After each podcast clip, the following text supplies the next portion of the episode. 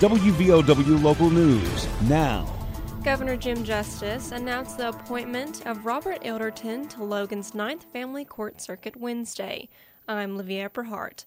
Ilderton of Logan has 19 years of legal experience in both private practice and public service. Since 2017, he has maintained a private practice in Logan, providing legal representation in family law, criminal defense, and personal injury. Moreover, Ilderton has served as the assistant prosecuting attorney for Logan County and law clerk 7th Circuit Judge Eric O'Briant.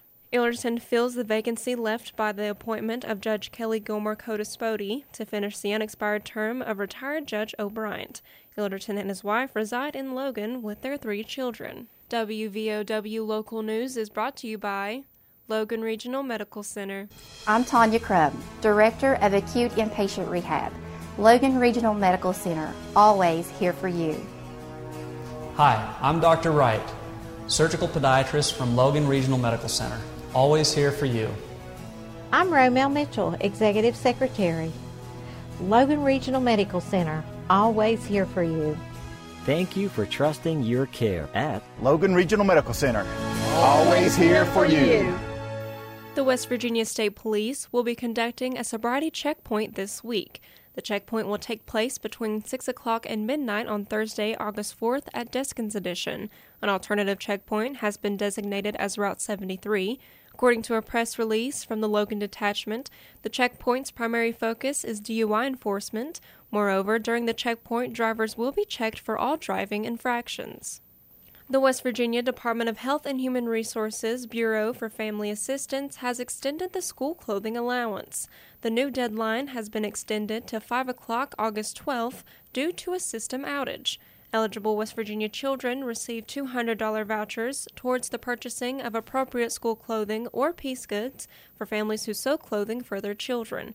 Families can apply online at www.wvpath.org or request a paper application by contacting a local DHHR office or by calling 877 716 1212.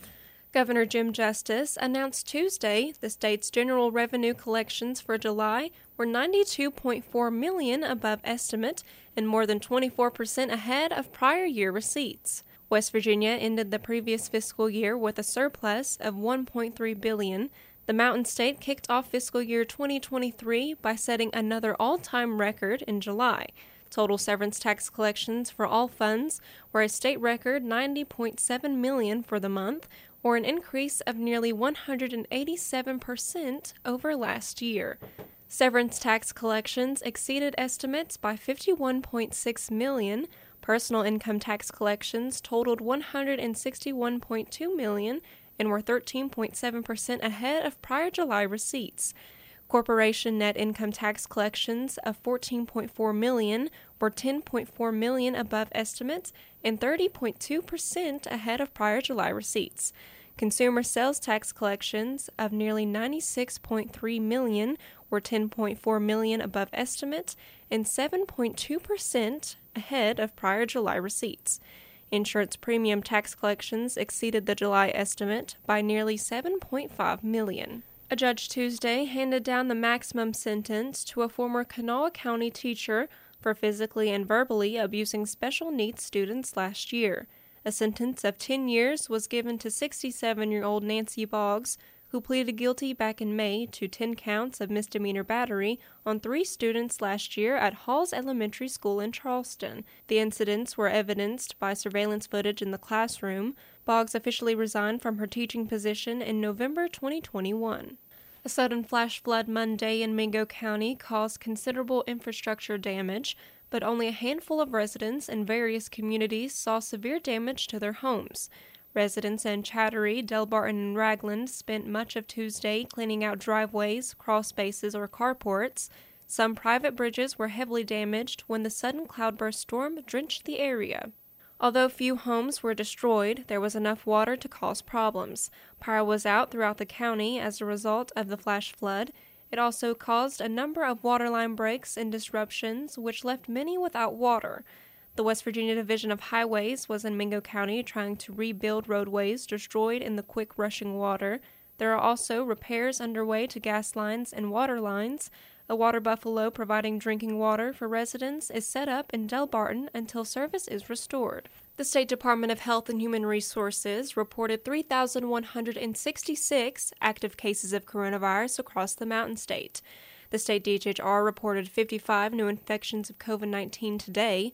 Six additional deaths have been reported since the department's latest update, bringing the state's death toll to 7,169 fatalities. Get local news on demand at WVOWradio.com and on your smart device.